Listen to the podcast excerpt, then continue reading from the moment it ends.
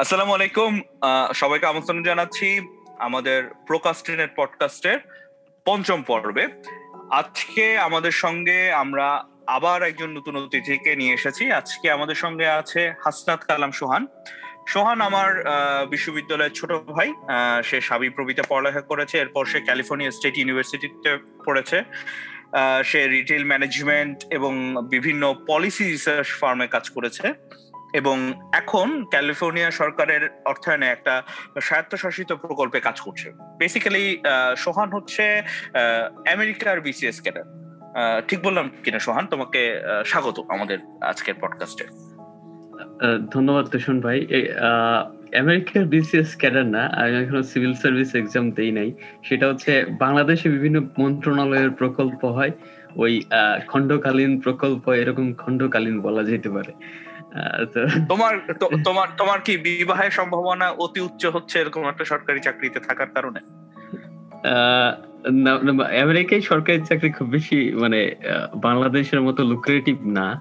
কিন্তু যদি হয় হচ্ছে বাঙালি যদি এটাকে মানে বাংলাদেশের মর্যাদা দেয় আর কি। এবং তোমার সরকারি চাকরিতে কোন রকমের উপরি ইনকামের সুযোগ রয়েছে এই তোমার আমেরিকার সরকারি চাকরিতে?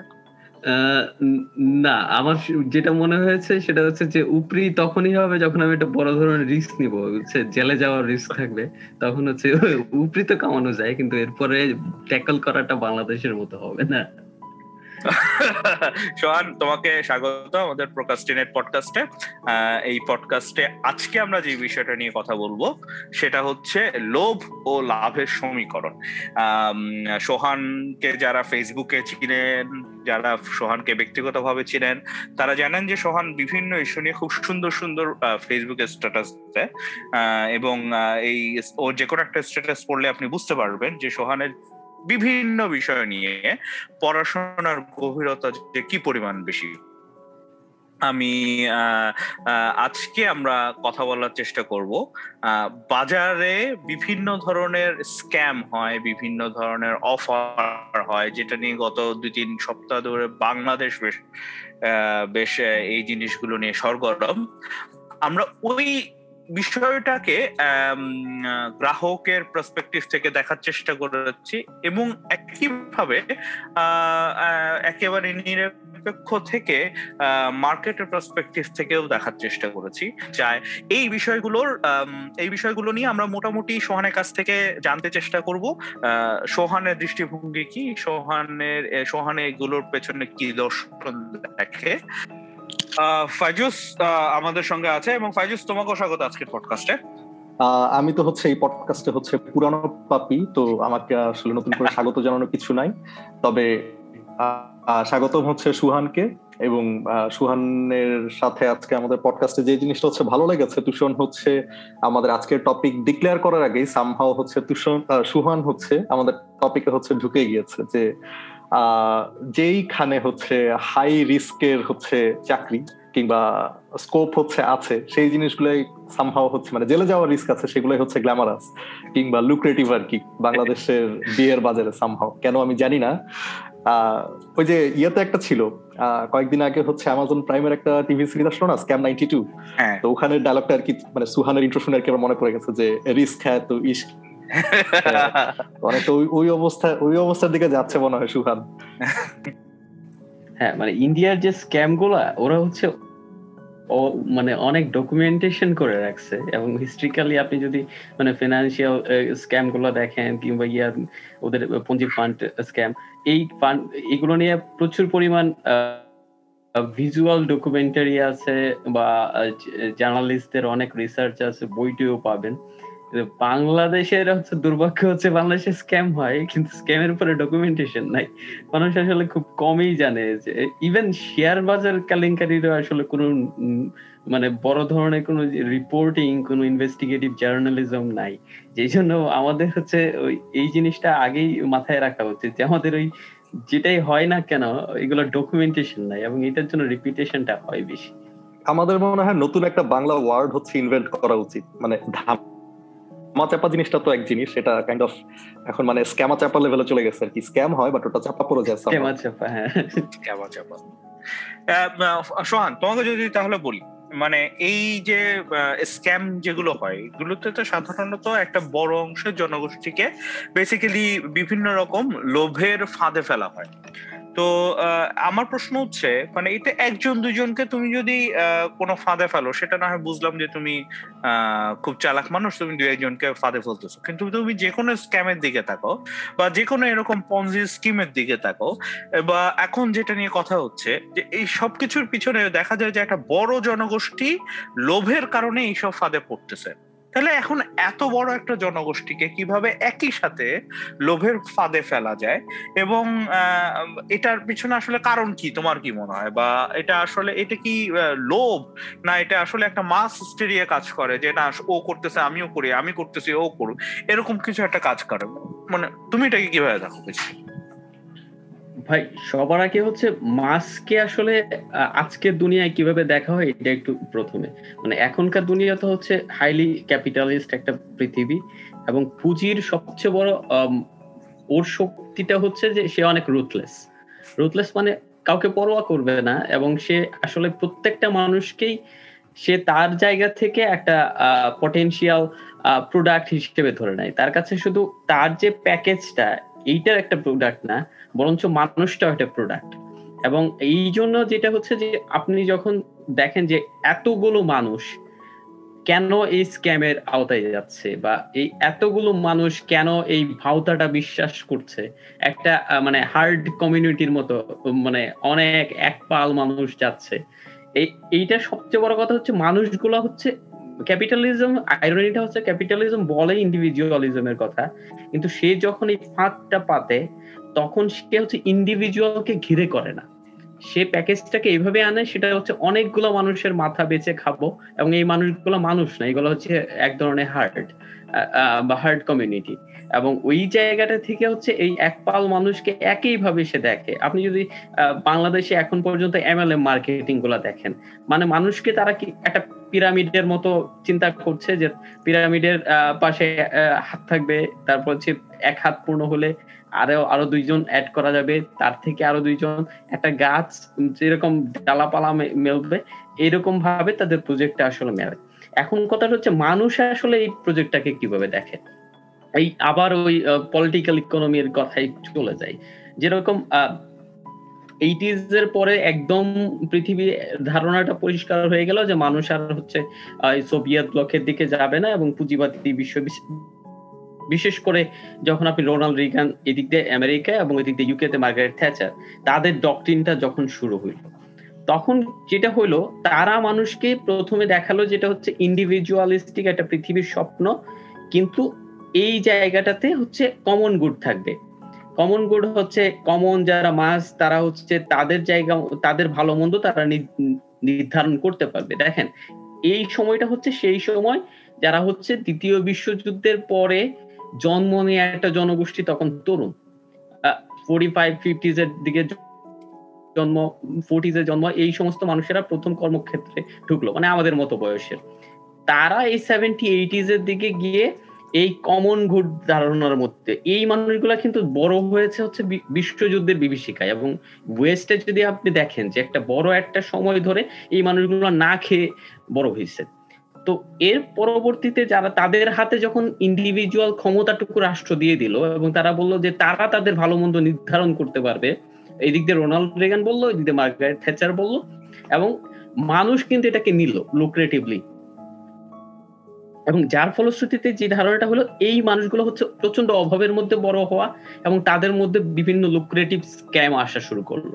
এই স্ক্যামগুলোর একটার পরে যে আমেরিকায় যে হাউজিং বাবল হয়েছে, তারপরে হচ্ছে ইউকেতে যেমন রিয়েল এস্টেট বাবল হয়েছে, তো একই দুই দুই দুই ধরনের আমার কথা কি অডিও হ্যাঁ, হ্যাঁ ওকে দুই জায়গায় দেখা গেল যে একটা ক্রম বিকাশমান মধ্যবিত্ত এই বাবলটার মধ্যে পড়ল এবং সবচেয়ে বড় কথা হচ্ছে তারা বাড়ি এবং গাড়ি কিনতে গিয়ে এই ধারণাটা হলো। আমাদের দেশের অবস্থাটা আপনি দেখেন। আমাদের দেশে দেশ স্বাধীন হলো কত? একাত্তর সালে। একাত্তর সালের পরে একটা গোটা জনগোষ্ঠীর জন্ম হলো হচ্ছে লঙ্গরখানার খাবার খেয়ে দুর্ভিক্ষর পরে। তারপরে হচ্ছে সামরিক শাসন এই ধারণাটার মধ্যে দিয়ে। এখন মানুষ তো বিকাশ পেতে চাইবে। দেশ যেহেতু মানে বয়স পার করছে, মানুষও তার শ্রেণি কাঠামো বা শ্রেণির উত্তরণটুকু করবে। সবাই তো আসলে ওই যে রাষ্ট্রের পৃষ্ঠপোষকতার চ্যানেলগুলোতে যায় না, তারপরে মিলিটারি ডিক্টেটরশিপ ছিল। ওই সময়টার সময় রাষ্ট্র কত হুট করে এইটিজ এর দিকে স্পেশালি এরশাদের সময়, হুট করে বাংলাদেশ একেবারে সমাজতাত্ত্বিক ধারণা থেকে পুঁজিবাদী দুনিয়ার মধ্যে প্রবেশ করল। কিন্তু পুঁজিতে প্রবেশ করার পরে তার যে যে রেগুলেশনের ধারণাটা ছিল, যে যে রেগুলেশন আসতে পারে, আইন কানুন আসতে পারে এই পুঁজিকে নিয়ন্ত্রণ করার জন্য, পুঁজি যাতে ব্যাপরোয়া না হয়, এইটা কিন্তু বাংলাদেশ মানে এমানসিপেশনটা করতে পারেন নাই। না করতে পারার কারণে যেটা হয়েছে, যে এখন এই মানুষ এত, আপনার প্রশ্নটা ছিল এই যে মানুষগুলা কেন না বুঝে বা বুঝে যায়? কথা হচ্ছে বাংলাদেশে এই এই যে ক্লাসটা তৈরি হলো যুদ্ধের পরে, তাদেরকে আসলে সোশ্যাল এডুকেশনটাই দেওয়া হয় নাই। এবং যার ফলশ্রুতিতে মানুষ দেখছে যে টাকা আসতেছে, বা এখানে লোক মানে এক ধরনের লালসাপূর্ণ একটা আগামী আসতেছে, আমি এটা আমাকে অ্যাচিভ করতে হবে। যার ফলশ্রুতিতে মানুষ আসলে এই জিনিসটাকে গ্রহণ করতে শুরু করলে, এটা হচ্ছে মানুষের ধর্ম এবং পুঁজি তাকে লুক্রেটিভলি দেখায়।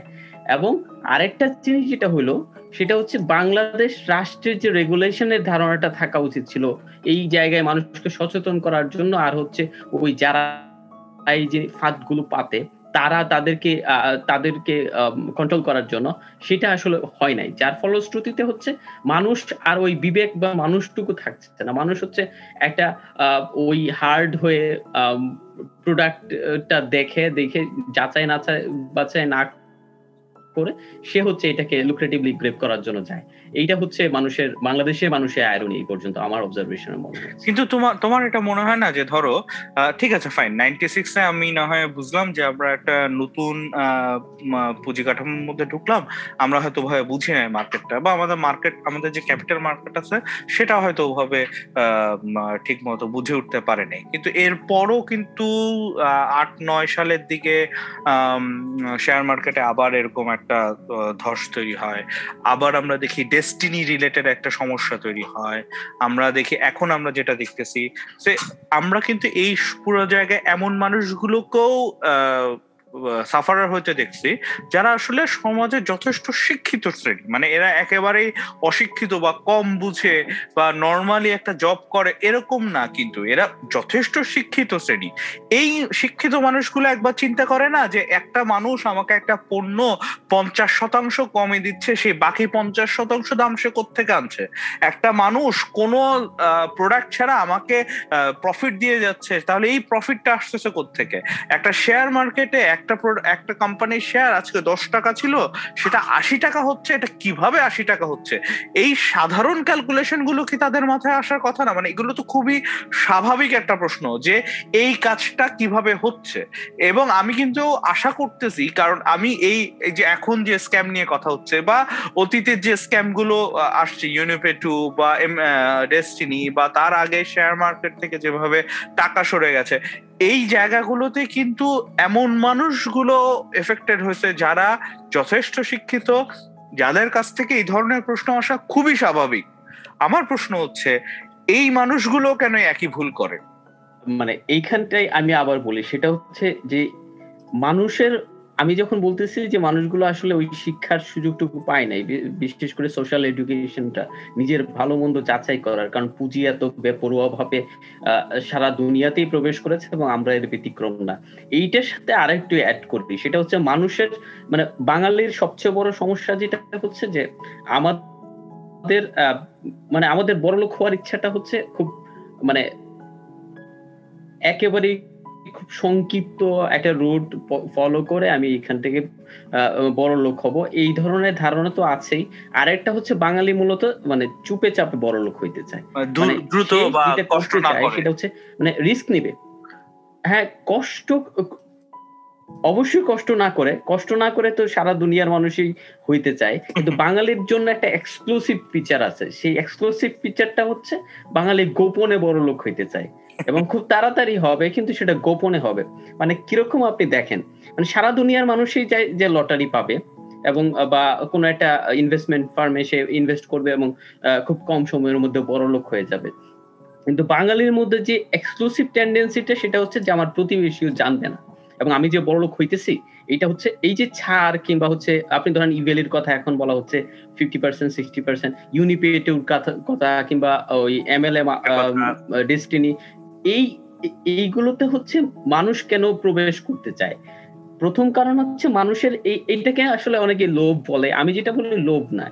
এটা এক ধরনের তার মানে তার নিজের মাত্রা জ্ঞানহীনতা কারণ হচ্ছে সে আসলে জানে না। এবং বাঙালির সবচেয়ে, আপনি যদি ইয়া মানে হুট করে দেখেন যে বাংলাদেশের সামাজিক পরিবর্তনের ধারা কিংবা সামাজিক ইতিহাসের ধারা দেখেন, বাঙালি কোনো সময় হচ্ছে ব্যবসা বাণিজ্য করতো না। বাঙালি ব্যবসা ব্যবসা করতো মারওয়াড়িরা, আরবরা, তারা এসে ব্যবসা করে গেছে, বাঙালি সবসময় ভোক্তা ছিল। কিন্তু একটা সময় তার মনে হলো ব্যবসা ছাড়া তার উন্নতি হবে না এবং ব্যবসার ভোক্তা হিসেবে তার হচ্ছে কতগুলো সুবিধা নিতে হবে। যার ফলশ্রুতিতে সে যেটা করল, সে সে একটা ইনভেস্টমেন্ট মার্কেটের একটা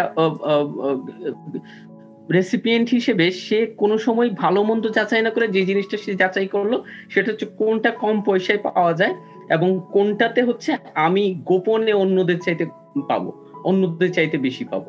এবং যার ফলশ্রুতিতে যেটা হচ্ছে, এখন আমরা দেখেন মানে একটা মানুষ ইবেলেতে পঞ্চাশ পার্সেন্ট ষাট পার্সেন্ট দামে সে যখন মোটরসাইকেল কিনতে যায়, একটা মানুষের যদি বেসিক এডুকেশন থাকে বা তার যদি কমন সেন্সটুকু থাকে যে একটা মোটরসাইকেল কীভাবে পঁচিশ থেকে ত্রিশ হাজার টাকা কম দামে একটা মার্কেট কোম্পানি দিচ্ছে তখন তার মধ্যে প্রথম প্রশ্নটা যেটা আসবে সেটা হচ্ছে যে, তাহলে হচ্ছে আমি একটা বড় ধরনের একটা ডিজিটাল এমএলএম ই কমার্সের মধ্য দিয়ে যাচ্ছি। অন্যজনের টাকা দিয়ে আমাকে দেয়া হচ্ছে। কিন্তু তারপরও সে কিন্তু সেখানে যাচ্ছে। যাচ্ছে কারণ হচ্ছে প্রথম হচ্ছে তার মধ্যে বড় লোক হওয়ার বাসনা আছে পৃথিবীর অন্য সব মানুষের মতো। এবং দ্বিতীয়টা হচ্ছে তার মধ্যে খুব কম সময়ে বড় লোক হওয়ার বাসনাটুকু আছে। এবং আরেকটা যেটা আছে, সেটা হচ্ছে সে অন্যকে না জানিয়ে সে লাভটা করবে। যার ফলশ্রুতি সে কিন্তু এই ই কমার্সের এই ধারণাটাগুলোতে যাচ্ছে এবং আপনি দেখেন ইবেলিতে প্রচুর পরিমাণ মানুষ ইনভেস্টমেন্ট করতেছে। আপনি তাদেরকে পাবেন না, তারা সরাসরি আসলে আপনাকে বলছে। আমি আমার বন্ধু বান্ধব অনেককে জানি যারা হচ্ছে ইবেলিতে বাইক কিনছে ক্যামেরা কিনছে, চার মাস ছ মাস ধরে ঘুরছে, কাউকে বলে না। কারণ হচ্ছে সে আসলে এটা অ্যাচিভ করতে চায় গোপনে। এবং এই গোপনে কিছু করার রিস্কটা হচ্ছে এইটাই যে এই কোম্পানিগুলো এই গোপনীয়তাটাকে আসলে এক ধরনের সে তার সার্ভিস স্পেকট্রাম হিসেবে ইউজ করতে পারে এবং তার সেফটি হিসেবে ইউজ করে। থেকে যায়। কারণ এক্স্যাক্টলি বা সে ফর এক্সাম্পল আমি যেহেতু ইভেলে কথা উঠল সে আমি যদি কোথাও স্ক্যাম হচ্ছে এটা যদি আমি এখন বুঝতে পারি। এখন দেখবা যে তুমি ওদের পেজ গুলোতে যাও, শুধু ইভেলি নেভেলের মতো যারা দিচ্ছে আলেশা মার্টেন আদার্স এদের পেজ গুলোতে যাও, অনেকেই বলতেছে যে সে তার প্রোডাক্ট পায় নাই। কিন্তু একইভাবে আবার প্রায় সমসংখ্যক মানুষই বলতেছে যে এদেরকে এইভাবে ব্যবসা করতে দেওয়া উচিত। আমি তো পঞ্চাশ পার্সেন্ট কমে পাচ্ছি। আপনার সমস্যা কি? আপনারা কেন এগুলো নিয়ে কথা বলতেছেন? প্রশ্ন হচ্ছে যে এই মানুষগুলো কিন্তু তখন এই ফ্রড কোম্পানিকেই কিন্তু তারা প্রোটেক্ট করতে চায়। সেম জিনিস আমরা কিন্তু দেখছি ডেস্টিনি বা অন্যান্য ইয়ের ক্ষেত্রে। আমি যখন বুঝতে পারলাম, আমার সামনে যখন পরিষ্কার হলো, আমি একটা জিনিস আন্দাজ করছি, এটা হয়তো হইতে পারে ফ্রড কিন্তু আমি ধরা যাক যখন বুঝতে পারলাম, আমার চোখের সামনে স্পষ্ট যে এটা একটা ফ্রড তারপরও কিন্তু আমরা ওই ফ্রড কোম্পানিটাকে প্রোটেক্ট করার চেষ্টা করব ওই মানুষগুলো যারা এখান থেকে লস করতেছে। কেন করি এখন কথাটা হচ্ছে এইটাকে একটু সামগ্রিকভাবে দেখতে হবে। আপনি দেখেন মানে আমরা প্রায় চল্লিশ বছর ধরে আমরা বিভিন্ন পোভার্টি এলিভেশন প্রজেক্ট হাতে নিলাম, এনজিও গুলো কাজ করল, দাতারা শত শত কোটি টাকা দিল। আমাদের হচ্ছে মাত্র চার পার্সেন্ট দারিদ্রতা দূরীকরণ হয় প্রতি এক দশকে। মানে এক দশকে আমরা প্রায় চার পার্সেন্টের মতো মানুষকে তার শ্রেণি উত্তরণ করে অতি দরিদ্র থেকে দরিদ্রতে গ্রাজুয়েট করাইতে পারি। আর আপনি দেখেন মানুষের বাংলাদেশে মানুষের অনিশ্চয়তা হচ্ছে। মানে প্রতি বছর প্রায় দেড় লাখের মতো মানুষ হচ্ছে তার নতুন করে মধ্যবিত্ত থেকে গরিব হয় বা দরিদ্র শ্রেণীতে যায় শুধুমাত্র কিডনির অসুখের কারণে। শুধুমাত্র তার যদি তার ফ্যামিলির কোনো একটা মানুষের কিডনির অসুখ হয় তাহলে হচ্ছে সে তার শ্রেণীটা ওইটুকু মানে একেবারে নিচের আরেকটা বৃত্তে চলে যায়। প্রতি বছর প্রায় এক মানে আমি ওই স্ট্যাটিস্টিক আমি হচ্ছে খুব ডাটা ফ্রিক স্ট্যাটিস্টিকগুলো মানে স্ট্যাটিস্টিকগুলো খুব ইন্টারেস্টিং এই ক্ষেত্রে। যেমন এক কোটি চব্বিশ লাখ মানুষ প্রতি বছর শুধুমাত্র চিকিৎসা ব্যয় করার জন্য মানে তার পরবর্তী শ্রেণীতে যায়। অর্থাৎ মধ্যবিত্ত গরিব হয় এক কোটি চব্বিশ লাখ। অথচ আমরা প্রতি দশ বছরে মাত্র চার শতাংশ মানুষ। তা হচ্ছে মানুষ আমাদের প্রতি বছর এরকম তার শ্রেণির পরিবর্তন ঘটে শুধু চিকিৎসা ব্যয়ের জন্য ten percent of people exactly তো এখন কথাটা হচ্ছে মানুষ হচ্ছে জীবনযাত্রাটা যেহেতু খুব রিস্কি মানুষ হচ্ছে ইনস্ট্যান্ট লাভটা দেখতে চায়। এবং সে যেটা মনে করে হচ্ছে ইনস্ট্যান্ট লাভ যদি হয় রিস্ক তো থাকবেই। এবং ইনস্ট্যান্ট লাভটা যদি হয়, আমি যদি এখানে পঞ্চাশ পার্সেন্টে মোটরসাইকেল পেয়ে যাই, হোক না লটারি পৃথিবী মানে পৃথিবীতে বাঙালি বিভিন্ন জায়গায় ছড়িয়ে ছিটিয়ে আছে। কিন্তু আপনি যদি দেখেন যে বাঙালির এই যে তার শ্রেণি উত্তরণের যে ধারণা, এবং সে এত বেশি ব্যাপরভাবে চিন্তা করছে গত কয়েক দশকে, বিশেষ করে পোস্ট মিলেনিয়াল সময়ে, ধরেন পৃথিবীতে শরণার্থীর সংখ্যা সবচেয়ে বেশি হচ্ছে ইউরোপে আবেদনকারী দেশের সংখ্যার মধ্যে দ্বিতীয় হচ্ছে বাংলাদেশ। বাংলাদেশের তো কোনো যুদ্ধ টুদ্ধ হচ্ছে না। কিন্তু তারপরেও লিবিয়া থেকে ভূমধ্যসাগর পার হয়ে ইউরোপে যাওয়া মানুষদের তালিকা যদি করেন, শুধুমাত্র গ্রিস এবং ইটালি এবং ফ্রান্সের কথা যদি চিন্তা করেন, বাংলাদেশ হচ্ছে সবচেয়ে বেশি শরণার্থী দেয় অস্ট্রেলিয়াতে এককভাবে সবচেয়ে বেশি শরণার্থী হচ্ছে বাংলাদেশের মানে বাংলাদেশ কিন্তু পৃথিবীতে আরও দশ বারোটা দেশে ক্রমাগত যুদ্ধ হচ্ছে। লিবিয়ার পাশে হচ্ছে আফ্রিকার দেশগুলো। তারা বাঙালির চাইতে কম সমুদ্র পার হচ্ছে। এই এই থাইল্যান্ডের যদি আপনি দেখেন জঙ্গলে মানুষের লাশ পাওয়া যায়। মানুষ এই রিস্কটুকু নিচ্ছে পানামা দিয়ে, মেক্সিকো দিয়ে, আমেরিকান বর্ডার পার হয়ে প্রায় তিন হাজারের মতো মানুষ আসছে গত দশ বছরে। বাঙালি জিনিসটা কেন করতে চায়? বাঙালি যেটা করতে চায়, তার কাছে মনে হচ্ছে যে রিস্ক নিয়ে যদি আমার শ্রেণি উত্তরণটুকু হয়, এই তাগ একটুকু থেকে সে আসলে করে। এখন এইটা হচ্ছে তাকে ঝুঁকি প্রবণ মানুষ বলতে পারেন, তাকে লোভী বলতে পারেন, কিন্তু এটা হচ্ছে মোটামুটি বাংলাদেশের মানুষের বাস্তবতা। এবং এই ধরনের বাস্তবতায় যখন আপনি এরকম ঝুঁকি প্রবণ একটা জনগোষ্ঠীর অংশ হয়ে যান, তখন হচ্ছে এই জায়গাটাতে আসলে কমন সেন্স খুব কম ইউজ করে মানুষ। কেউ যদি পাশের বাসায় যদি ফ্রিজ পেয়ে যায় কিংবা মোটরসাইকেল পেয়ে যায় সে আসলে পরবর্তী সময়ে আবার একটা, আরেকটা প্রজেক্টে ইনভেস্ট করবে। সে বলবে যে, আমি এখন রাইস কুকার চাইব বা একটা ছোট কিছু চাইব। আমার সমস্যা নাই, পাঁচ হাজার, দশ হাজার কিংবা বিশ হাজার টাকা আমার চলে গেলে জলে যাক।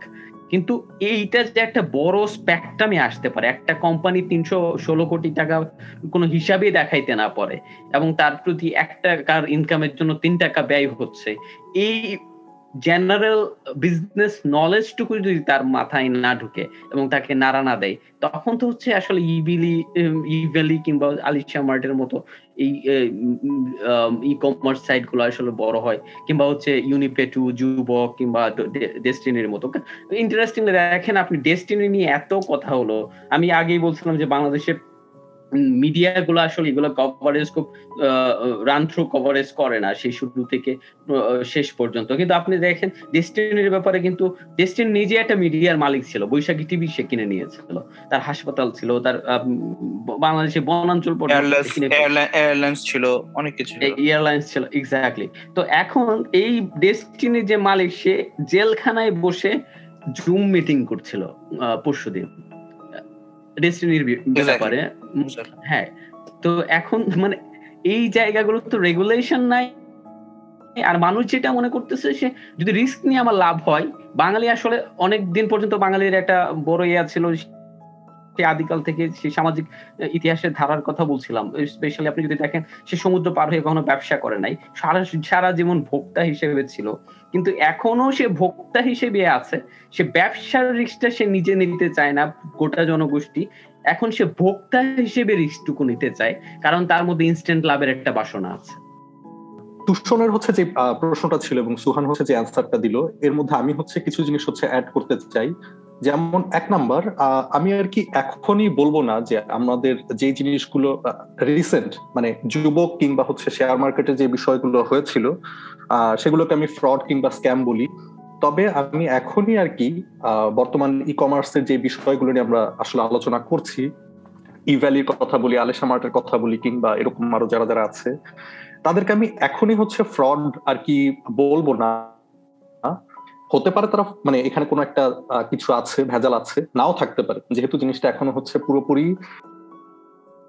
কি বলব, প্রমাণিত না। কারণ আমি কোন হিসাবে ফ্রড বলছি যে একটা কোম্পানি এক টাকা আয় করার জন্য বা এক টাকা রেভিনিউ আনার জন্য সে সাড়ে তিন টাকা হচ্ছে খরচ করছে, কিংবা তার হচ্ছে হিউজ পরিমাণে হচ্ছে মানে ব্যালেন্স শিট মিলছে না, আমাদের কমন সেন্সের সাথে মিলছে না। তো এরকম বিজনেস কিন্তু হচ্ছে, আমরা এর আগেও হচ্ছে দেখেছি। আগে দেখেছি কীভাবে গ্লোবাল স্কেলে দেখেছি। যেমন আমি যদি বলি অ্যামাজন হচ্ছে ব্যবসা করছে কত থেকে? দুই হাজার সরি উনিশশো পঁচানব্বই কিংবা ছিয়ানব্বই সাল থেকে খুব সম্ভবত। অ্যামাজন হচ্ছে সবচেয়ে বড় ই কমার্স পুরো পৃথিবী জুড়ে। তাদেরও যদি আমি দেখি, তাদের হচ্ছে রেভিনিউ এখন পর্যন্ত দুই হাজার পনেরো সালের হিসাব পর্যন্ত যদি আমি ধরি, তাদের কিন্তু হচ্ছে নেট ইনকাম জিরোর পর্যায়ে থাকে। তাদের রেভিনিউ বাড়ছে একশো বিলিয়ন একশো বিশ বিলিয়নে চলে যাচ্ছে কিন্তু লাভের লাভের গ্রাফটা হচ্ছে জিরোর আশেপাশেই থাকছে হ্যাঁ? সো এটাও কিন্তু বলা যাচ্ছে এত বড় একটা কোম্পানি ঠিক আছে? তার লাভ নাই কেন? এই ডিসকাশন কিন্তু হয়েছে হচ্ছে ধরা যাক আলিশা মার্ট ওরা আমরা প্রত্যেকেই বলতেছি তুমি ইভেন উবারও সে দুই বছর আগে দুই বিলিয়ন ডলার লস দুই বিলিয়ন ডলার লস করছে। মানে কি আট হাজার সাড়ে আট হাজার কোটি টাকারও ডাবল ষোলো হাজার কোটি টাকা সে লস করে বসে আছে। মানে এই ষোলো হাজার কোটি টাকা পুরো বাংলাদেশে সব এরকম ই কমার্স সাইট ঢুকে যাবে। প্রশ্ন হচ্ছে এই ষোলো হাজার কোটি টাকা বা এক বিলিয়ন ডলার দুই বিলিয়ন ডলার কার টাকা? এই টাকাটা এই এই টাকাটা এই টাকাটা যদি ইনভেস্টরের টাকা হয় এই টাকাটা যদি জেফ বেজোসের টাকা হয় ব্লু অরিজিন প্রতি বছর এক বিলিয়ন ডলার খরচ করে। তার কোনো ইনকাম সোর্স এখন পর্যন্ত নাই। কিন্তু এই এক বিলিয়ন ডলার টাকা আর আমেরিকান জনগণের তো টাকা না এই এক বিলিয়ন ডলার হচ্ছে জেফ বেজোসের পকেটের টাকা। সো জেফ বেজোস বা এঞ্জেল ইনভেস্টরদের টাকা। সে যে সফট ব্যাংকের টাকা উবার উড়াচ্ছে বা উইওয়ার্ক উড়াইছে সফট ব্যাংকের টাকা। কোনো সমস্যা নাই। প্রশ্ন হচ্ছে, আমি ইনভেস্টর ইভেন দেন আমরা যদি দেখি আমাদের দেশে বিক্রয় ডট কম আমার আমার এখনও মনে আছে বিক্রয় ডট কম যখন প্রথম দিকে অ্যাডভার্টাইজমেন্ট শুরু করে, বা, ঢাকা শহরে সম্ভবত কোনো সাইনবোর্ড ছিল না রাস্তার পাশে, যেটা বিক্রয় ডট কম এর ছিল না। ওরা আমার ধারণা কোনো একটা বছরে আড়াইশো কোটি টাকার উপর শুধুমাত্র অ্যাডভার্টাইজমেন্টের পিছনে খরচ করে, আমার শোনা কথা প্রশ্ন হচ্ছে ওই সময় তারা আড়াইশো কোটি টাকা নিজেদের প্রফিটের জন্য বা প্রচারের জন্য ব্যবহার করতে পারে। প্রশ্ন হচ্ছে ওই টাকাটা বা ওই পাঁচশো কোটি টাকা কার টাকা? ওই টাকাটা অবভিয়াসলি ইনভেস্টরের টাকা। তুমি মানুষের কাছ থেকে টাকা নিয়ে নিজের ব্যবসা উন্নতি করতেছো তার মানে রিক্সটা কিন্তু ইনভেস্টরদের থাকতেছে না ওনারদের থাকতেছে না। রিক্সটা আসলে মানুষের থাকতেছে। কনজিউমারের থাকতেছে। এবং সেটাও হইতে পারতো। তুমি যদি এটা ওই যে গো ফান্ড মি বা আদার কিক স্টারে যেরকম তুমি মানুষের টাকা নিয়ে রিস্ক করো, তুমি যদি মানুষকে বলে, বলতা যে আমি তোমার টাকা নিয়ে ব্যবসা করতে যাচ্ছি, সেটাও এক ধরনের কথা হতো। কিন্তু এখানে যেটা দেখানো হচ্ছে, এখানে হচ্ছে তোমাকে একটা লাভ দেওয়া হচ্ছে। একটা অশ্বডিম্ব প্রফিট আনার চেষ্টা করা হচ্ছে। যেই অশ্বডিম্ব প্রফিটটা আসলে এক্সিস্ট করে না। এখন অবশ্যই আমি ওখানে হচ্ছে আসছি যে এখানে আরেকটা জিনিস ইন্টারেস্টিংলি সেটা হচ্ছে বাংলাদেশের রেগুলেশন নিয়ে কথা বলতে গেলে এখানে আরেকটা জিনিস আসে সেটা হচ্ছে ইভেলি যে ফরম্যাটে মানে ইভেলি নামটা আসতেছে একটা সার্টেন নাম হিসেবে কিন্তু এখানে এই ধরনের আরও কোম্পানি থাকতে পারে।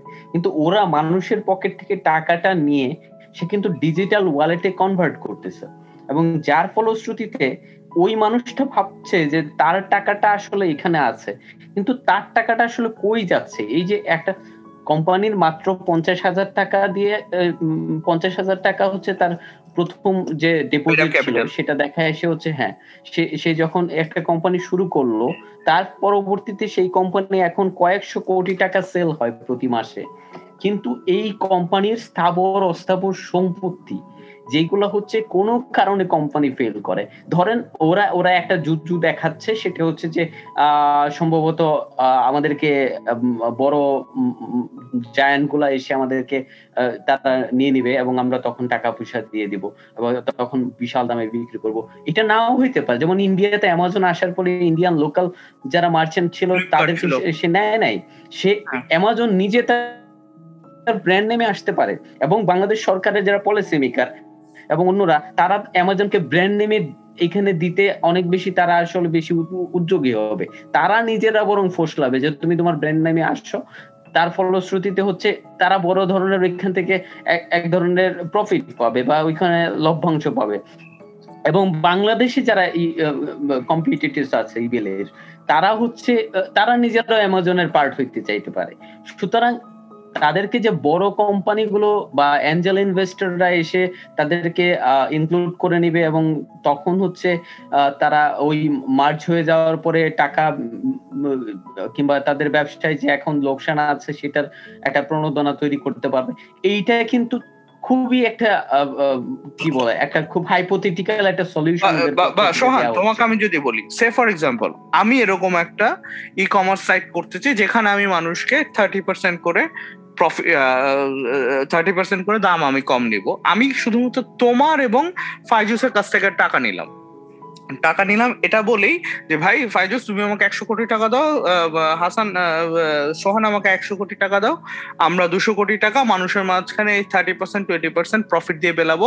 এতে করে আমাদের দশ লাখ কাস্টমার তৈরি হবে এবং আমরা এই প্ল্যাটফর্মটা অ্যামাজনকে সেল করব।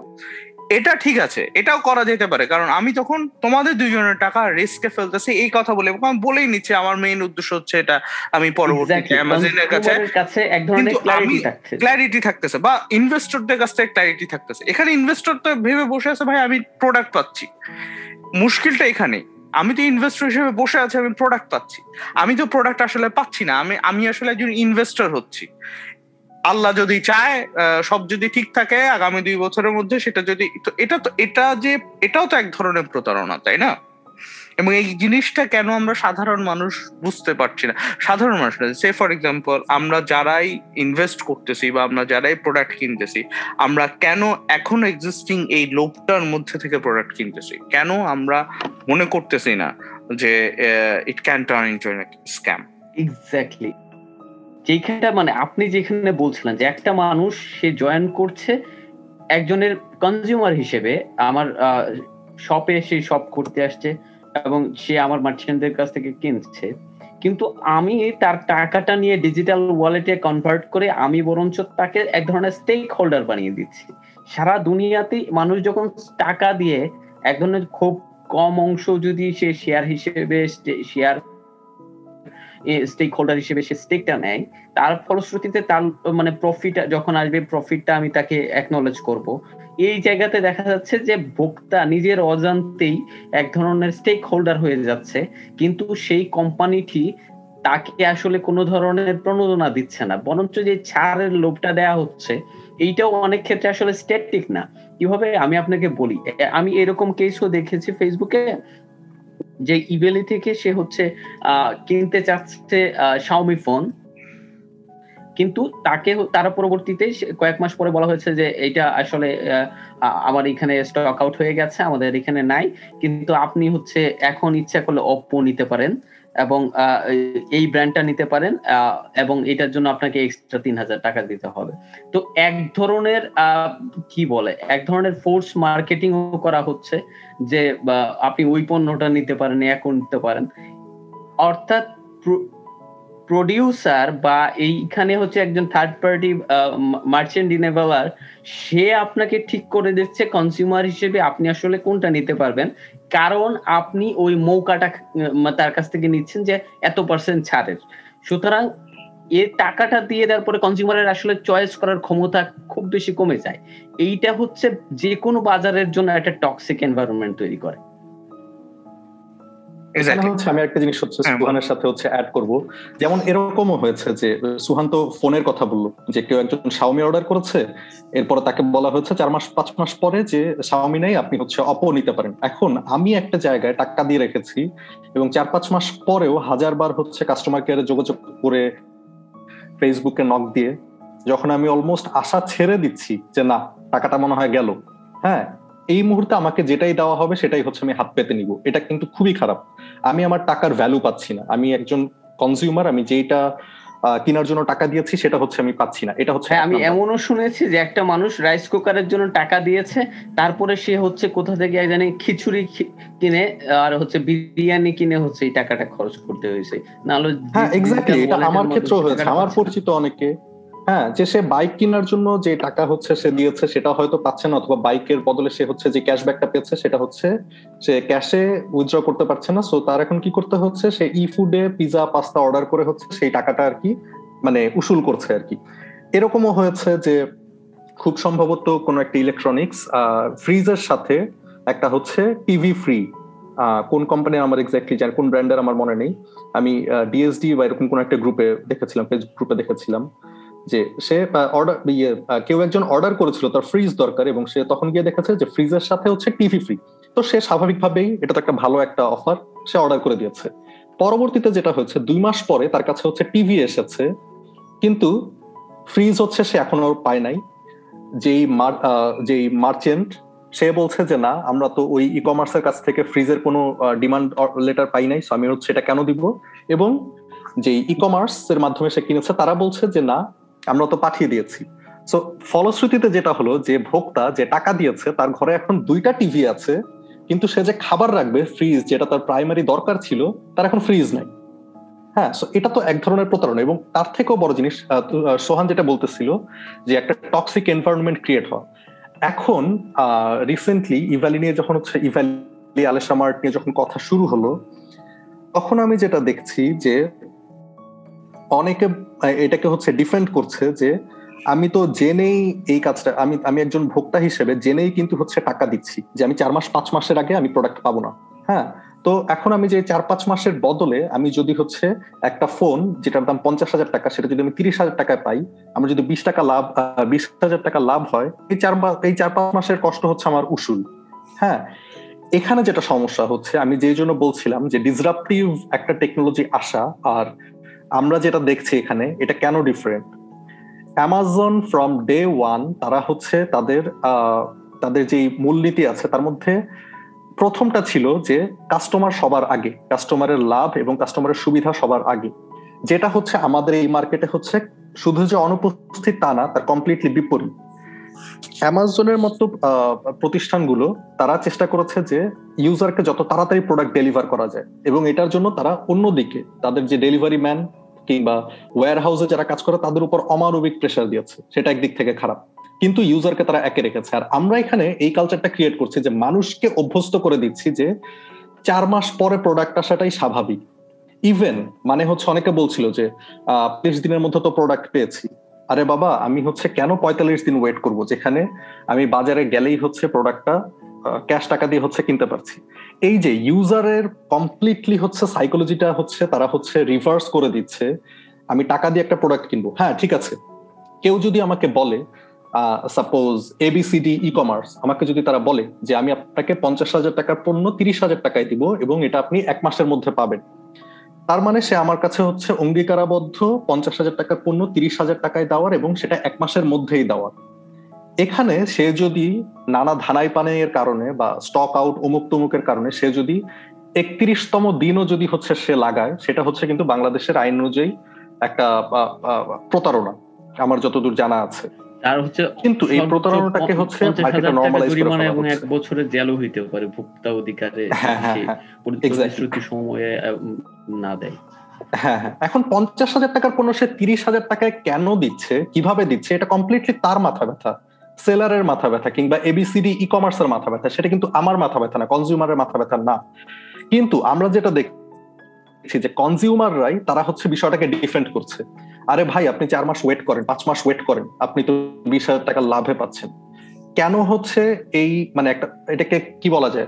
এটাকে এক ধরনের স্টকহোম সিনড্রোম না কি? আমার এটা কোনোভাবেই মাথায় খেলে না। আমি টাকা দিয়ে পণ্য কিনছি, বাজার অনেক ধরনের অফার হচ্ছে আসে।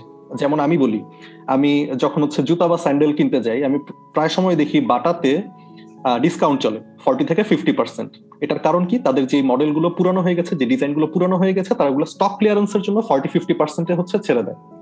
হ্যাঁ এবং ওগুলো যে খারাপ পণ্য তা না, তারা শুধুমাত্র গোডাউন খালি করার জন্য ইনভেন্টরি খালি করে নতুন পণ্য উঠাবে, সেই কারণে তারা হচ্ছে ফিফটি ফর্টি পার্সেন্ট হচ্ছে দিচ্ছে।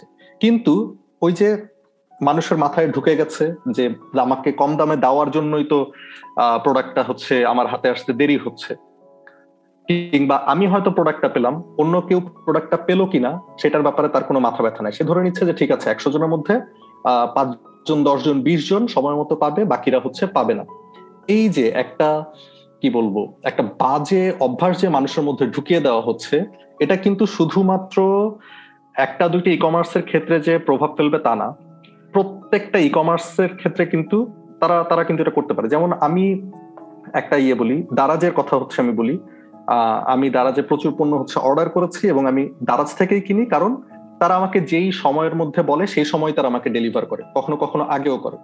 সিমিলার জিনিস ফুড পান্ডা আমি খাবার অর্ডার করি খাবার আসতে তারা আমাকে হচ্ছে footnote we are not sponsored. By Daraz. এটা একটু বলে রাখা দরকার।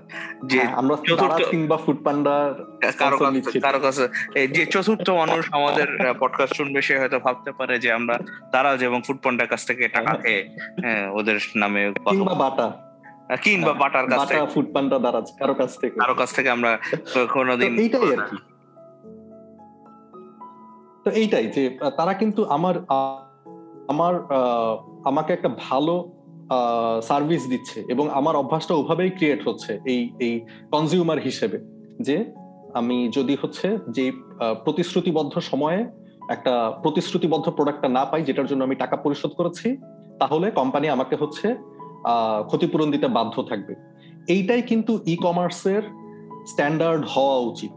কিন্তু এটা যখন উল্টা হয়ে যাবে এবং শুধু উল্টা হবে তা না ভিকটিম যখন পারপেট্রেটরকে হচ্ছে ডিফেন্ড করা শুরু করবে এটা হচ্ছে খুবই খারাপ। এটা কোনোভাবেই জাস্টিফাইবল না। এখন যেমন সোহান, একটা ইস্যু দেখি। সে ফর এক্সাম্পল আমরা ভোক্তা অধিকার নিয়ে কথা বললাম, যারা এই ধরনের, অর্থাৎ ফিফটি পার্সেন্ট বা সিক্সটি পার্সেন্ট লাভে প্রোডাক্ট জন্য অ্যাপ্লাই করেছে কিন্তু প্রোডাক্ট পায়নি, তারা যখন ভোক্তা অধিকারে অ্যাপ্লাই করতে যায় বা ভোক্তা অধিকারে নালিশ করতে যায়, ভোক্তা অধিকার থেকে একটা কথা বলা হয়, আমি কয়েকটা জায়গায় কেস স্টাডি পড়লাম ফেসবুকে যে আপনারা এত লোভ করেন কেন? আপনারা এই লোভে পড়ে এসব জিনিস কিন- কিন- কিনতে চান বলেই তো এই কোম্পানিগুলো এই সুযোগ পায়। আমার প্রশ্ন হচ্ছে ধরা যাক একজন ধনী ব্যবসায়ী। সে তার ব্যবসাকে বাড়ানোর জন্য, অতিরিক্ত লাভ করার জন্য যদি ব্যবসার এক্সপ্যানশন নিয়ে কাজ করে বা চিন্তা করে, সেটাকে আমরা লোভ বলি না। তাহলে একজন মিডল ক্লাস মানুষ পঞ্চাশ হাজার টাকার জিনিস পঁচিশ হাজার টাকা কিনতে, কেনার জন্য যদি কোনো ধরনের কোনো কিছুতে অংশগ্রহণ করে, সেটাকে আমরা কেন লোভ বলি? কেন বড় লোকের লাভ করার ইচ্ছাটা লোভ না? কেন মধ্যবিত্তের বা দরিদ্রের লাভ করার ইচ্ছাটা লোভ? ভাই এখানে হচ্ছে যে ভোক্তা অধিকার অধিদপ্তর তো হচ্ছে একটা রাষ্ট্রের একটা বডি হিসেবে আমরা তার ফিস অ্যানালিসিস করছি। তার সে- আসলে ব্যাপারটাকে কীভাবে দেখে। আপনি যদি দেখেন, আপনি যেরকম বললেন যে কেস স্টাডির কথা আমি কয়েকটা ফেসবুকে কতগুলো মানুষের অভিজ্ঞতা দেখলাম এবং তাদের মধ্যে আমার পরিচিত দুইজনও আছে। তারা হচ্ছে ভোক্তা অধিকারে শুধুমাত্র ইভেলই না ফাইজুল ভাই দারাজের ব্যাপারে বললেন, দারাজের ক্ষেত্রেও এরকম অনেক ধরনের ইভেলি কিংবা এই আলিশা মার্ট কিংবা এই ধরনের যারা হচ্ছে অনেক অনেক বেশি পরিমাণ ছাড় দেয় এবং খুব অবিশ্বাস্য এক ধরনের বাজারজাতকরণ নীতি আছে। তাদের নিয়ে কথা বলতে গিয়ে আমরা আসলে গতানুগতিক যারা ই কমার্স তাদের লিমিটেশনগুলো আসলে ওভারলুক করে যাচ্ছে। তারাও আসলে করে। যেমন দারাজের ক্ষেত্রে হচ্ছে আমাদের ওই পরিচিত ব্যক্তি, সে হচ্ছে দুইটা ফোন অর্ডার করে। এবং দুইটা ফোন অর্ডার করে, করার পরে সে একটা ফোন পায় কোরিয়ারে এবং দারাজ যেটা বলে সেটা হচ্ছে দুইটাই দেওয়া হয়েছিল কোরিয়া থেকে চুরি করা হয়েছে। আবার কুরিয়ারকে উনি যখন নিজে থেকে অ্যাপ্রোচ করতে হয়, দারাজের কোনো রেসপন্সিবিলিটি নাই এরপরে। তো তখন হচ্ছে ওই কোরিয়ারকে যখন ওই লোক ধরেন, তখন কোরিয়ার বলে, না, আমরা একটা অর্ডার পেয়েছি। তো উনি দুইজনকেই হচ্ছে ভোক্তা অধিকার অধিদপ্তরে নিয়ে যান এবং খুব লিঙ্ক লবিং ধরে ম্যাজিস্ট্রেটদের সাথে পরিচিতি টরিচিতি করে তারপরে হচ্ছে এখানে যান। যাওয়ার পরে উনি দারাজের কাছ থেকে ক্ষতিপূরণ পান। কিন্তু তারপরেও ওই বৈঠকে যেটা হয়েছিল, সেটা হচ্ছে ওনাকে বলা হয়েছে যে আপনি আসলে ডকুমেন্টেশন করেন না। আর ওই লোকদের সামনেই আসলে ভোক্তা অধিকারের এক সহপরিচালক উনি বলছেন যে, কেন? আপনি ফিজিক্যাল মার্কেট থাকতে কেন অনলাইনে অর্ডার করতে যান? মানে দেখেন মানে এই বাজারটা বাজারটা কি আসলে ম্যাচিউড হিসেবে বাংলাদেশের যারা পলিসি মেকার আছে বা পলিসি ইনিশিয়েট যারা করেন, তারা এই ম্যাচিউড বাজার হিসেবেই আসলে তারা এটাকে অ্যাকনোলেজ করছেন না। সুতরাং এই বাজারে যারা ক্ষতিগ্রস্ত, তাদের প্রতি কতটুকু আসলে অ্যাটেন্টিভ হবে, কতটুকু আসলে দায়িত্ববান হবে, এই এই জিনিসটাই এখন অব্দি আমরা আসলে অর্জন করতে পারি নাই। আর আরেকটা ব্যাপার দেখেন মানে তোষণ ভাইয়ের কোয়েশ্চেনটা সেটা হচ্ছে যে এই মানুষগুলো কেন লোভ করে? কিংবা বাংলাদেশে প্রতি বছর চার হাজার নতুন কোটিপতি তৈরি হচ্ছে। মানে একটা দেশ, আপনি দেখেন যেখানে উচ্চ মধ্যবিত্ত এবং তার এলিট যারা রয়েছে, তারা হচ্ছে বাংলাদেশ এশিয়ার দ্বিতীয় বর্ধিষ্ণু কোটিপতির দেশ। আপনি দেখেন মালয়েশিয়ার পরে সবচেয়ে বেশি হচ্ছে মালয়েশিয়া এবং চীনের পরে বাংলাদেশ হচ্ছে তৃতীয়। তো এখন কথাটা হচ্ছে এই জায়গায় যে আপনি যদি এমন একটা দেশে থাকেন যেখানে মানুষদের মধ্যে আয় এবং ব্যয়ের ভারসাম্য এত বেশি এবং এই যারা হচ্ছে উচ্চবিত্ত এই ঢাকা শহরে উচ্চবিত্ত অনেক দেশের অনেক ধনী দেশের উচ্চবিত্ত এক্স্যাক্টলি হ্যাঁ এক্স্যাক্টলি তো এখন কথাটা হচ্ছে এই জায়গায় যে আপনি যদি এই ধনী এবং দরিদ্রের মধ্যে যে আয়ের ব্যবধান সেটাও এত বেশি এত গ্যাপ এখন মানুষজনের গড় আয় বেড়েছে প্রায় আট শতাংশের মতো গত কয়েক বছর এক দশকে। কিন্তু আপনার গরুর মাংসের কথা চিন্তা করেন, দুই দশ থেকে দুই হাজার একুশ, এই কয়েক বছরে গরুর মাংস বেড়েছে দুইশো বাষট্টি পার্সেন্ট দাম বেড়েছে। মানে এখন একটা মধ্যবিত্ত যখন এই ধরনের ছাড়গুলো নিয়ে সে আসলে চায় কি? সে তো শখে করতে চায় না এটা।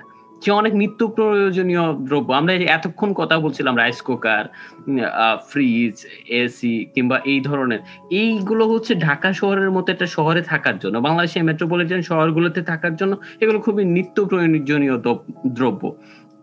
এইগুলোকে যখন মধ্যবিত্ত, সে যখন কি বলে, আমরা মানে সে যখন এগুলো চায়, তখন সেই প্রেক্ষিতে সে একটা লোভের বশবর্তী হোক কিংবা সে একটা অ্যাম্বিশিয়াস একটা পারচেস হোক, এইভাবেই সে যাচ্ছে। যাওয়ার পরে বাংলাদেশ রাষ্ট্রটা আসলে তাকে কীভাবে ডিল করছে? বা তার প্রতি আসলে কতটুকু দায়িত্ববান? আমরা দেখছি যে এখন পর্যন্ত এমন কোনো কেস সিনারি হয় নাই যেটাতে হচ্ছে এই ধরনের মার্কেটে কনজিউমার বা সিটিজেনদেরকে রাষ্ট্র এক ধরনের নিরাপত্তা বিধান করার মতো অবস্থায় আছে বা এই ধরনের তার মানে তার সদিচ্ছাটুকু আছে। আমরা আসলে দেখতে পাচ্ছি না। অনেক বেশি অ্যান্টি গভর্নমেন্ট বেশিং মনে হচ্ছে। কিন্তু কাহিনীটা হচ্ছে এই জায়গায় যে আপনি যখন এই মানুষের ব্যয় বাড়ে, একটা মানুষের যদি মানে প্রতি বছর বাংলাদেশে প্রায় দশ শতাংশ করে হচ্ছে বাড়ি ভাড়া বাড়ছে, যেটা আমেরিকাতে বাড়ে মাত্র পয়েন্ট এইট পার্সেন্ট মানে ওয়ান পার্সেন্টও বাড়া করতে পারে না। ওয়ান পার্সেন্ট আমেরিকা হচ্ছে হাইলি ক্যাপিটালিস্ট কান্ট্রি মার্কেটে বাড়িওয়ালা ইচ্ছা করলে ইচ্ছা মতো বাড়ি বাড়ানোর কথা। যদি আমি থিওরিটিক্যালি দেখি। কিন্তু আমেরিকা সেটা, সে রিয়েল এস্টেটকে কন্ট্রোল করতেছে। সে এক পার্সেন্ট বেশি বাড়ি, ভাড়া বাড়াইতে পারে না। কিন্তু বাংলাদেশে গড়, বাড়ি, ভাড়া, বাড়ে হচ্ছে ঢাকায় আট শতাংশ চিটাগাঙের নয় শতাংশ। তো এখন মানে কথাটা হচ্ছে বাংলাদেশ ক্যাপিটালিজমের চেয়ে বেশি ক্যাপিটালিজম এবং বাংলাদেশের ক্যাপিটালিজম অনেক বেশি hard core for the citizens বা এখন এই জিনিসটা আসলে আমাদের আরেকটা জিনিস জানা উচিত, সেটা হচ্ছে পুঁজিবাদী দুনিয়াতে আপনি কখনোই ঘর বন্ধ করে রেখে আপনি ই কমার্সে যাবেন না, আপনি কেন ফিজিক্যাল মার্কেটে আপনি কেন ই কমার্সে যান? এই কথাগুলো যখন রাষ্ট্র থেকে বলা হয়, তার মানে বোঝা যাচ্ছে যে নাগরিক যখন বড় ধরনের ধামা চাপার মধ্যে পড়বেন বা বড় ধরনের সেই স্ক্যামা চাপার মধ্যে পড়বেন, তখন হচ্ছে রাষ্ট্র আসলে প্রণোদনা দেবে না। যেমন আমি দেখলাম ডেস্টিনি ইউনিপেটু কিংবা যুবক কিংবা এর আগে ওরিয়ান গ্রুপ এদের টাকা যখন মানে মানুষের টাকা যখন তারা নিয়ে পালিয়ে গেল, প্রায় সাত হাজার তিনশো কোটি টাকা হচ্ছে গত বিশ বছরে বাংলাদেশের মার্কেট থেকে শুধু এমএলএম এর মাধ্যমে উদাহ হয়ে গেল। বাংলাদেশের রাষ্ট্র তাদেরকে আসলে কোনো একটা প্রণোদনা দিয়েছে বা কোনো ক্ষতিপূরণ মানে একটা মিনিমাম রাষ্ট্রের ব্যর্থতাকে স্বীকার করার তার মধ্যে ধারণার আমি এমএলএম এর কথা বাদ দিলাম, এটা অনেক বেশি প্রাইভেট পারচেজিং এন্টারপ্রাইজ কিন্তু শেয়ার মার্কেট তো গভর্নমেন্টের নজরদারির মধ্যে হচ্ছে। শেয়ার মার্কেটে যখন মানুষ ব্যবসায়ীরা যখন মার খাচ্ছেন কিংবা ইনভেস্টররা যখন মার খাচ্ছেন, তখন পরবর্তীতে সরকার তো প্রতিবেদনগুলোই প্রকাশ করতে দিচ্ছে না। সুতরাং নাগরিক হিসেবে আমাকে শুধুমাত্র ওই বাজারের কেস অ্যানালিসিসটা করতে হবে না শুধু। আমাকে আমার সরকারের, সরকারটা আসলে আমার প্রতি কতটুকু দরদি সেই কনসেপ্টটাও ক্লিয়ার থাকতে হবে। লোভ করি, কিন্তু লোভের পরবর্তী সময়ে আমার আসলে এইখানে ক্ষতিগ্রস্ত হওয়ার পরে আমার আসলে পিলারগুলো কি কি, যেগুলো ধরে আমি আসলে বিচার চাইব কিংবা বিচারের সবচেয়ে বড় কথা হচ্ছে আপনি যখন ফ্রডলেন্টের শিকার হবেন, তখন আপনার উপর দিয়ে অনেক ধরনের ঝামেলা যাবে। এবং এই ঝামেলাগুলো আপনি মানসিকভাবে এই সমস্ত মানুষেরা বিপর্যস্ত থাকে। শেয়ার বাজার কেলেঙ্কারির পরে প্রায় কয়েক ডজন মানুষ হচ্ছে মানে মানসিকভাবে এত বেশি জব লস হয়েছে। আমার পরিচিত একজন বিশ্ববিদ্যালয়ের শিক্ষক পাগল হয়ে গেছে। মানে শেয়ার বাজারে উনি প্রায় আটষট্টি লাখ টাকা, তার ওয়াইফের টাকা, তার শ্বশুরবাড়ির সম্পত্তি বিক্রি করে ইনভেস্ট করেছিলেন। একদম, বাংলাদেশে এটা দক্ষিণ পশ্চিমাঞ্চলের জেলার একটা বিশ্ববিদ্যালয় পাবলিক বিশ্ববিদ্যালয়ের শিক্ষক। উনি হচ্ছে মাথা খারাপ হয়ে গেছে। ফ্যামিলি বন্ডিংগুলা নষ্ট হচ্ছে। আপনি ইভেলের একটা নতুন স্ট্যাটাস দেখলাম গত পরশু দিন। সেটা হচ্ছে যে এক ছেলে বলছে যে সে তার বড় ভাইয়ের জন্য বাইক অর্ডার করেছিল, কিন্তু গত তিন মাসে বাইক পায় নাই, যার জন্য সে এখন বাসা বাসা ছাড়া। তার বাসায় তাকে জায়গা দেয় না, কারণ হচ্ছে সে প্রায় দেড় লাখ টাকার মতো বাইকের জন্য দিয়ে দিচ্ছে তো এখন কথাটা হচ্ছে এই জায়গায় যে এই ধরনের ধরনের জায়গায় স্টেট আপনাকে কোনো ধরনের একজন একজন কনজিউমার হিসেবে আপনাকে কোনো ধরনের অনার করছে না বা আপনার প্রতি কোনো ধরনের দায়িত্ব দেখাচ্ছে না। এই প্রেক্ষিতে আপনি কতটুকু আপনার সেই লোভ কিংবা কতটুকু সেই চটকদার বিজ্ঞাপনকে কতটুকু ভ্যালু দিবেন বা কতটুকু আঁকড়ে ধরবেন, এই ধারণাটা আসলে রিচেক করা উচিত, আমাদের নাগরিক হিসেবে। এবং এইটার জন্য আসলে মনে হয় যারা অ্যাক্টিভিস্ট বা যারা এগুলো নিয়ে কথা বলেন, লেখালেখি করেন শুধুমাত্র ইবিলি কত খারাপ এইটা না, বরঞ্চ নাগরিকদের সোশ্যাল এডুকেশনের যে ধারণাটা আমি বলছিলাম বা বাজার আসলে এই বাজারগুলো আসলে কেন ঝামেলাপূর্ণ? কেন বাংলাদেশ ব্যাংকে সব ধরনের কাগজ দেয় না ইভেলি? কেন ভোক্তা অধিদপ্তর অধিদপ্তরে তাদের তিন থেকে চারজন কর্মকর্তা প্রতিদিন পড়ে থাকেন, শুধুমাত্র মানুষের মানুষের এই অভিযোগগুলো মিটিগেট করে? মিটিগেটটা করে হচ্ছে মানুষটাকে, সেই মানুষটাকে হয়তো ক্ষতিপূরণ টুকটাক দেয় আর হচ্ছে ওই কর্মকর্তাদের সাথে যোগ সাজসের মাধ্যমে এটাকে মিটিগেট করার ট্রাই করেন। তার মানে হচ্ছে ব্যাকডোর নেগোসিয়েশনের ক্ষেত্রে তার আগ্রহ। এইগুলোকে আমি কি সন্দেহ করব না? এবং এইটার জন্য হচ্ছে যারা সিটিজেন একদম যারা হচ্ছে পার কনজিউমার তাদেরকে আপনি আসলে বুঝাইতে পারবেন না। কিন্তু যখন আপনি অনেক বেশি বলবেন, তখন অনেক বেশি মানুষ সোশ্যালি কনসিয়াস হবে। সোশ্যালি এডুকেটেড হবে। এবং যার ফলশ্রুতিতে আমার মনে হচ্ছে যদি মানে আমি এখন পর্যন্ত হাইপোথেটিক্যালি বলছি, কারণ হচ্ছে মার্কেটটা ডায়াগনোসিস করে যেটা বোঝা যাচ্ছে যে সে যে পরিমাণ লোকসান করছে, আমার কোন এঞ্জেল ইনভেস্টরের আপনি দেখেন এঞ্জেল ইনভেস্টর যে আসবে, তারা বলে যে অনেক বড় ইনভেস্টর বাংলাদেশের প্রথম ই কমার্স সাইট ছিল হচ্ছে সেল বাজার সেল বাজার হচ্ছে, আর সেল বাজারের মালিক হচ্ছে বর্তমান যিনি বিকাশের প্রতিষ্ঠাতা, তাই না?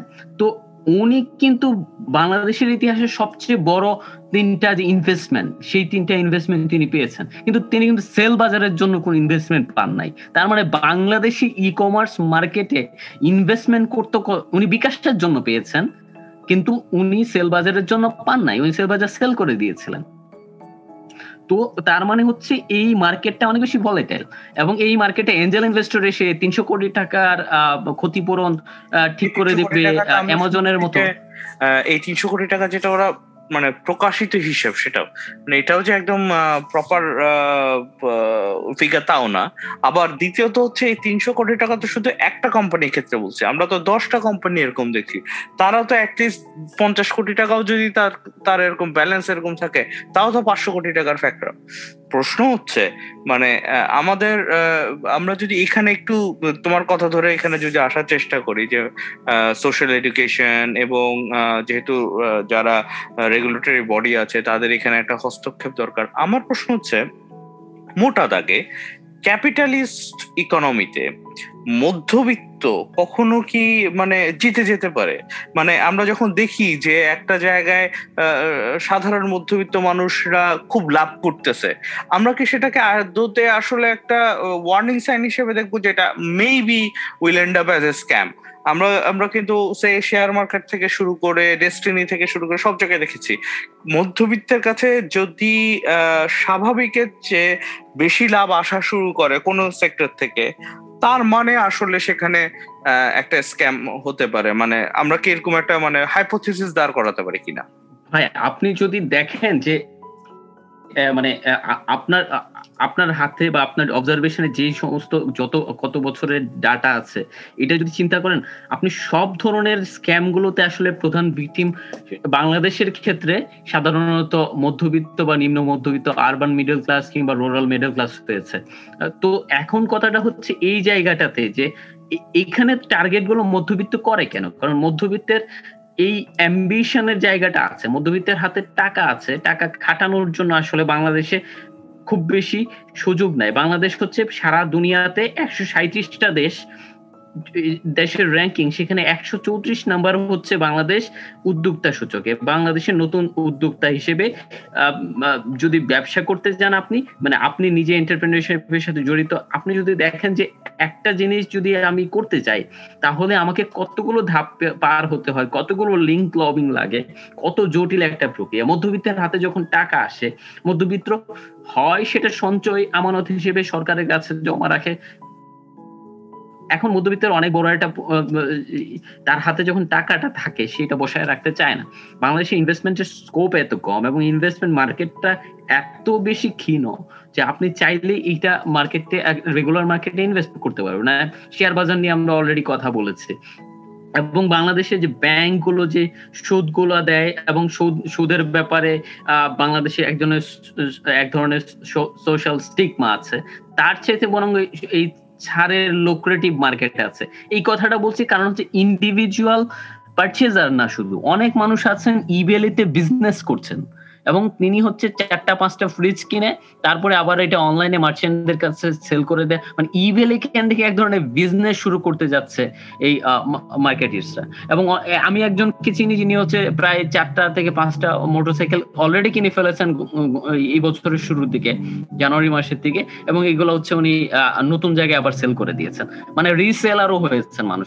মানে দেখেন, টাকা বানানোর জন্য তার যে উদ্গ্রীব বাসনাটুকু আছে সেই জায়গাটাকে আমি চ্যানেল করতে পারছি না প্রপার রেগুলার চ্যানেলগুলোতে যেটা হচ্ছে সারা দুনিয়াতে রেগুলার মার্কেটে করার সুযোগটুকু থাকে।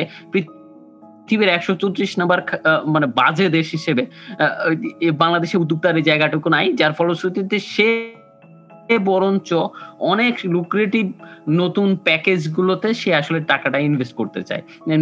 এবং এই এই জন্য হচ্ছে তার এই প্রণোদনাটাও বেশি। বা আমি যদি সোজা ভাষায় বলি যে কুরকুরানিটাও বেশি। এখানে হচ্ছে একটা আমি হচ্ছে জিনিস অ্যাড করব যে এটা খুব সম্ভবত বাংলাদেশের জন্য স্পেসিফিক না, যে সব জায়গাতেই যখন হচ্ছে মানে ক্যাপিটালিস্ট সোসাইটিতে উচ্চবিত্তই হচ্ছে লাভবান হয় টপ যে ওয়ান পার্সেন্ট তারাই হচ্ছে লাভবান হয়, মধ্যবিত্ত সবসময় হচ্ছে আসলে ধরা খাওয়াদের দলে থাকে, কারণ তাদের হচ্ছে ধরা খাওয়ানোর মতো পুঁজি হচ্ছে আছে যেটা তারা সামহাও ট্রান্সফার করে দেয়। এবং সেই সাথে হচ্ছে সুহান আরেকটা জিনিস হচ্ছে বলছিল যে আমাদের এই মার্কেটটার ব্যাপারে আমাদের আইডিয়া কতটুকু কিংবা সরকারি দায়বোধ, দায়বদ্ধতাটা কতটুকু, সরকারের কতটুকু দায়বদ্ধতা? এখন আমি এই জিনিসটাতে কিছুটা হচ্ছে দুটা ভাগে ভাগ করতে পারি। শেয়ার বাজারের ধসের বিষয়টা একরকম আর হচ্ছে সাপোজ যুবক টেস্টিনি কিংবা কোনো নতুন ধরনের ডিসরাপটিভ ই কমার্স এই বিষয়টা কিছুটা হচ্ছে অন্যরকম। আমি কিন্তু রেগুলেশন হচ্ছে চাইলে হচ্ছে করতে পারি, একটা মার্কেট হচ্ছে রেগুলেট করতে পারি। কিন্তু আমি কিন্তু হচ্ছে সোজা বাংলায় রেগুলেশন করে দিতে পারি না যে তুমি অমুক অমুক জায়গায় হচ্ছে ইনভেস্ট করবা না। মানুষ সবসময় নিত্য নতুন ইনভেস্টমেন্টের হচ্ছে জায়গা হচ্ছে কিন্তু খুঁজে। হ্যাঁ কিন্তু এখানে প্রশ্নের জায়গাটা হচ্ছে আবার ওখানেই চলে আসছে যে সুহান হচ্ছে যেটা বলল যে আমার হচ্ছে এই আমাদের হচ্ছে কালেকটিভ ভাবে এই সচেতনতা, সচেতনতাটা হচ্ছে নেই যে কোথায় ইনভেস্ট করাটা উচিত হবে, কোথায় ইনভেস্ট করাটা উচিত হবে না। আমরা শর্টকাটের দিকে বরং হচ্ছে বেশি ঝুঁকবো। তো এখন সরকার কিন্তু চাইলেই হচ্ছে পারবে না যে তোমার, তোমরা রেগুলেশন করে দিতে পারবে সর্বোচ্চ। একটা রেগুলেটরি কমিটি বসাতে পারবে, কিছু নীতিমালা করতে পারবে। কিন্তু মানুষকে কিন্তু সোজাভাবে কিন্তু হচ্ছে বাধা দেওয়ার বাধা দেওয়াটা কতটুকু ঠিক হবে আমি জানি না, কিংবা যে কোনো একটা মার্কেটের উত্থানে কতটুকু এটা মানে ফলপ্রসূ হবে, বরঞ্চ ব্যাকফায়ার করতে পারে। যে ইনভেস্টমেন্ট ইনভেস্ট করার জায়গা বরঞ্চ আরও সংকুচিত হয়ে যেতে পারে। আসলে সবসময় কিন্তু আইন দিয়ে সবকিছু হচ্ছে ঠেকানো সম্ভব না, যদি হচ্ছে মানুষ সচেতন না হয়। যেমন যে আমাদের কিন্তু হচ্ছে আইনত বলা আছে যে যেখানে ফুট ওভার ব্রিজ আছে, সেখানে আপনারা হচ্ছে ফুট ওভার ব্রিজের নিচে রাস্তা দিয়ে হচ্ছে সড়ক পারাপার হবেন না। তারপরেও কিন্তু আমরা হই। কারণ কি? এখানে আমাদের রিস্ক বেশি থাকলেও আমাদের সময় কম লাগছে। আমরা অনায়াসে হচ্ছে রাস্তা পার হতে পারছি। তো এই সব ক্ষেত্রে আমাদের এটাও কিন্তু হচ্ছে মাথায় রাখতে হবে যে আমি যদি নিজের সুরক্ষার ব্যাপারটা হচ্ছে না বুঝি, নাগরিক হিসেবে কিংবা হচ্ছে ভোক্তা হিসেবে কিংবা ক্রেতা হিসেবে আইন আসলে কতটুকু হচ্ছে আমাকে বাঁচাতে পারবে? মানুষ কয়েকভাবে শিখে, কেউ প্রাতিষ্ঠানিকভাবে শিখে, কেউ দেখে শিখে, কেউ ঠেকে শিখে, তাই না? তো আমরা কিন্তু বারংবার হচ্ছে দেখে যাচ্ছি যে এই মধ্যবিত্ত শ্রেণীটা কখনো শেয়ার বাজারে ধরা খাচ্ছে সর্বস্ব ইনভেস্ট করে দিয়ে কখনো হচ্ছে তারা এমএলএম এ ধরা খাচ্ছে কখনো তারা কোঅপারেটিভে ধরা খাচ্ছে কখনো তারা ই কমার্সের ছদ্মবেশে হচ্ছে কোন একটা প্রতিষ্ঠানের কাছে হচ্ছে ধরা খাচ্ছে। তো কখন গেলে হচ্ছে আসলে আমরা হচ্ছে শিখব? ধরে নিলাম আমাদের হচ্ছে যে প্রাতিষ্ঠানিক ভাবে বা হচ্ছে স্ট্রাকচারাল ভাবে ওই শিক্ষাটা আমরা হচ্ছে পাইনি তাই না? কিন্তু ওই যেটা হয় হ্যাঁ। শিক্ষা মানে বলতে মানে আমি সচেতনতার কথা বুঝাচ্ছি আসলে সচেতনতা বুঝাচ্ছি ওটা শিক্ষা আসলে ওইভাবে এক্স্যাক্টলি আমি আপনার সাথে আরেকটু অ্যাড করি। দেখেন মানে ইদানিং আরেকটা ফেনোমেনন ছিল সেটা হচ্ছে এসপিসি গ্রুপ নিয়ে। এসপিসি গ্রুপের একটা মানে অনেক মানুষকে আমি দেখলাম ইনভেস্টমেন্ট করতে প্রায় পঞ্চাশ লাখের মতো অ্যাকাউন্ট চালু হয়ে গেল। মাশরাফি মুর্তুজাকে হচ্ছে গুডউইল অ্যাম্বাসেডর হিসেবে তারা নিল। এবং তারা হচ্ছে প্রায় চারশো টাকা করে একটা অ্যাকাউন্ট খোলে। খোলার পরে হচ্ছে তারা অ্যাডভার্টাইজমেন্ট দেখবে বিভিন্ন সাইটে গিয়ে এবং তাতে সে পাঁচ হাজার টাকা করে পাবে। মানে একটা বিজনেস প্ল্যান যেখানে হচ্ছে আপনি দশ হাজার, বিশ হাজার টাকা করে এরা চারশো করে করছে। এর এর আরও অনেক এই ধরনের এসপিসি সাইট আছে। যারা হচ্ছে শুধুমাত্র দেখায় যে আপনি বিদেশের বিজ্ঞাপনগুলো দেখবেন, বসে বসে ওয়েবসাইটে আপনার একটা অ্যাকাউন্ট থাকবে অ্যাকাউন্ট খুলতে আঠারো হাজার টাকা লাগবে, কিন্তু আমি, আপনি তারপরে প্রতি মাসে পাবেন হচ্ছে দশ হাজার টাকা করে, এবং আপনি তো দুই মাসে বিশ হাজার টাকা পাচ্ছেন, সুতরাং অ্যাকাউন্টের টাকাটা উঠে যাচ্ছে। এইরকম করে, এবং আপনি যদি অ্যাড করতে পারেন নতুন করে মানুষ, তাহলে হচ্ছে আপনি গোল্ড মেম্বার হবেন সুপার মেম্বার এই ধরনের হচ্ছে মেম্বারশিপ স্কিম তৈরি হয়, ওই পিরামিড স্কিমের মতো।